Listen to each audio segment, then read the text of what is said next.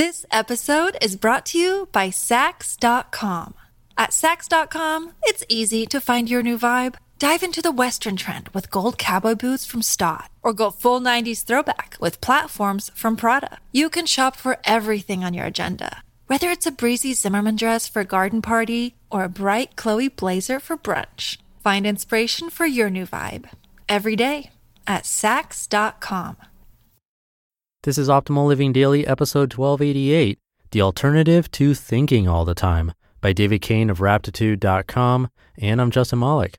Welcome to the podcast where I simply read blogs to you for free, like a gigantic ongoing audiobook with many different authors. Today's post being from David Cain, a popular writer with great insights. If you enjoyed this episode or any really, please share the podcast with others. That'd mean a lot. And I'll keep this intro nice and short for this Friday episode. So let's get right to it and start optimizing your life.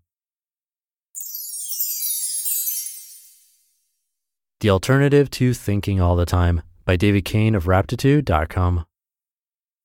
One evening last week, I was sitting on my front stoop waiting for a friend to come over. I brought a book out with me, but instead of reading, I just sat there and let my senses take in the scene.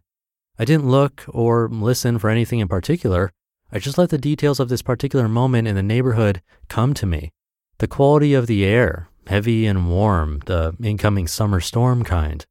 Birds, two couples having a conversation down the sidewalk, the clinking of dishes coming from inside the house to my right, distant hammering from a construction site somewhere in the blocks behind my house. There was also a scent that I only recently learned has a name, petrichor. It's the earthy scent of rain having just fallen on soil after a dry spell you definitely know it, is a big part of the overall flavor of the scene. I engage this kind of receptive awareness often, particularly when I'm waiting for someone, and there's something very satisfying about it. Every scene in our lives, whatever's unfolding at any given time in a front yard, a living room, a doctor's office, a grocery store, has its own unique tone and emotional signature, which you can notice if you're not talking in your head, which we usually are. Watching a moment unfold is way more interesting than the repetitive rumination you would otherwise be engaging in. There are a zillion combinations of tones and flavors, and each moment's ambience is different than any other one. Petrichor alone is worth returning to the present for. It's such a rich sensation. Idle mental chatter, on the other hand, seems to come only in a few dull, familiar flavors worry, rehearsal, explanation or mindless repetition of songs, phrases, advertising jingles from the radio, the mind has a habit of ignoring what's happening in order to describe what has happened or might happen. Meanwhile, new stuff is happening live, and it's always fresh and interesting if you stay with it. Often, when I'm watching this live unfolding of sights and scents and sounds, one of those sounds ends up being the footsteps or car door thunk of the person I'm waiting for which is a pretty neat way for a little noticing session to conclude. Tasting as a hobby. I learned the word petrichor from wine nerds. They're always scrambling to put words to subtler and subtler qualities they taste in a wine. A wine may give hints of pear or cedar or burnt toast, maybe a taste of apricot but not quite peach, oregano but not basil. Sommeliers, wine tasting professionals, must learn to detect and identify hundreds of distinct aromas and notes. To train their vocabulary, they sit around tables together, tasting, spitting, and comparing adjectives. They're looking for some kind of linguistic common ground so that two different people can connect their separate experiences and independently determine whether a wine may or may not be fairly said to contain notes of hazelnut and cilantro. It sounds like pure pretense, but these descriptors do refer to something real, something that would be experienceable even if we didn't have words for it. You definitely knew petrichor before you knew it had a name, along with thousands of other rich present moment experiences you will never be able to convey to another person. Wine tasting is nothing but a particularly specific and well developed way in which human beings have learned to notice their present moment experience. We can taste any present moment in the same way as long as we make a point of noticing what it's like. We can't do it by accident, though. When we're preoccupied by worry and idle thinking, we don't even recognize that we're having an experience. That recognition is the key. To really taste something, to know the experience, you have to remember that you are experiencing something. If you have a cup of coffee or tea next to you while you hear this, you might not have even noticed you were drinking it, much less how it tasted. Taste it now, knowing you're tasting something, and you'll find much more depth there than any previous sips taken on autopilot. The only thing that's real. Usually we fail to give our experience much attention because our thoughts take it all. We can't bring the wine taster's level of attention to the current experience while we're fixated, as we usually are, on trying to manage our experiences in the abstract, planning, rehearsing, and reliving stuff happening at other places and at other times. Meanwhile, our precious experiences, which are ostensibly the reason we do all that ruminating, are missed. When people ask me why I meditate, I often say something about reducing stress and improving mood because those are the simplest benefits to relate.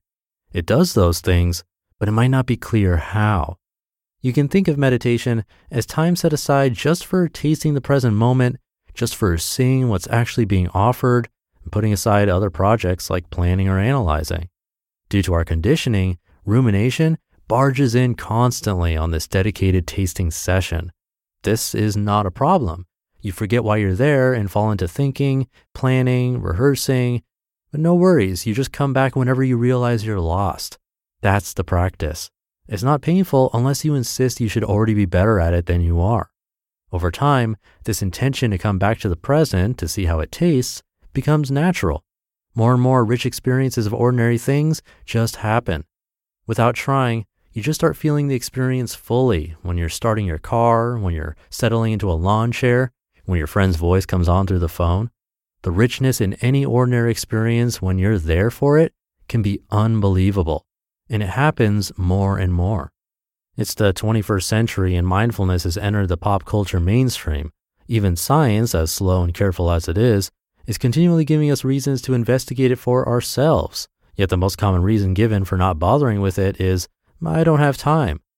Meanwhile, we lose years to aimless, ephemeral thinking. The primary experience of the adult human being continues to be rumination, with real life happening in the background. Life can disappear on us just like a cup of coffee consumed on autopilot. In other words, to really experience life itself, as opposed to just more thinking about life, we need to remember we're having an experience. Isn't that crazy? Most of your life, decades in all, will be spent not having the experience life is offering, but thinking about other experiences, striving to avoid certain ones and guarantee others, grasping at types of control and certainty we can never have. The whole time, just in the background, accessible in any moment you feel safe to drop the mental busywork of reactive planning and worrying, is a steady stream of sweet, interesting, and complex flavors, fresh ones arising in every moment. That might sound like more pretense, but it's the opposite. It's the only thing that's real. You just listened to the post titled The Alternative to Thinking All the Time by David Cain of Raptitude.com. This episode is brought to you by Saks.com.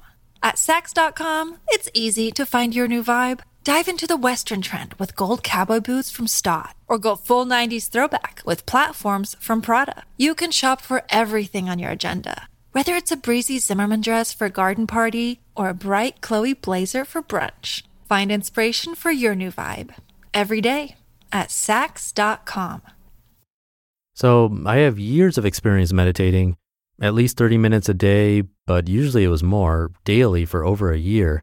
And even with that experience, I couldn't put into words as well as David did what meditation is all about, especially that line. Most of your life, decades in all, will be spent not having the experience life is offering, but thinking about other experiences. That's so good. That's the reason to meditate right there. It sounds easy to just stop and smell the roses when reading about the idea of being present, but we're so conditioned to think all the time it's harder than it sounds, and that's where the practice of meditation comes in. The objection I sometimes hear is, but thinking is good. Why would I not want to think? Well, I get that because sometimes some of my best ideas come when I'm not being present, like in the shower, for example. I get great ideas there. And Kristen Wong has a great article about this way back in episode 214 of this show. So it could be argued that many great ideas would never exist if we were just experiencing moments all the time and not letting our minds wander. And that's true, but that's where the confusion is. Practicing meditation is a practice of recognizing when you're letting your thoughts take over. There is no goal of having zero thoughts. That's completely impossible. But what it lets you do is better realize when your mind is going in circles or thinking irrationally, or when a thought is completely useless and hurting your mood for no reason at all, simply because it's a thought, when in reality nothing has happened at all. All those cases where you're thinking, what is that person thinking about me? Or why did he look at me like that? I'm stupid for blah, blah, blah. Those are almost always not productive. And worse, they can put you in a bad mood and make you anxious, all that stuff. We've all been there. And meditation is a practice where you'll catch yourself and simply let it go and move on to another thought because thoughts never end, even if you meditate for years like I did. So it's really powerful, but difficult for sure. And if you want to know more, I enjoy the topic, just send me an email from oldpodcast.com with any questions or thoughts, no pun intended. So that'll do it for today. Hope you have a great start to your weekend if you're listening in real time. And I'll catch you over the weekend where your optimal life awaits.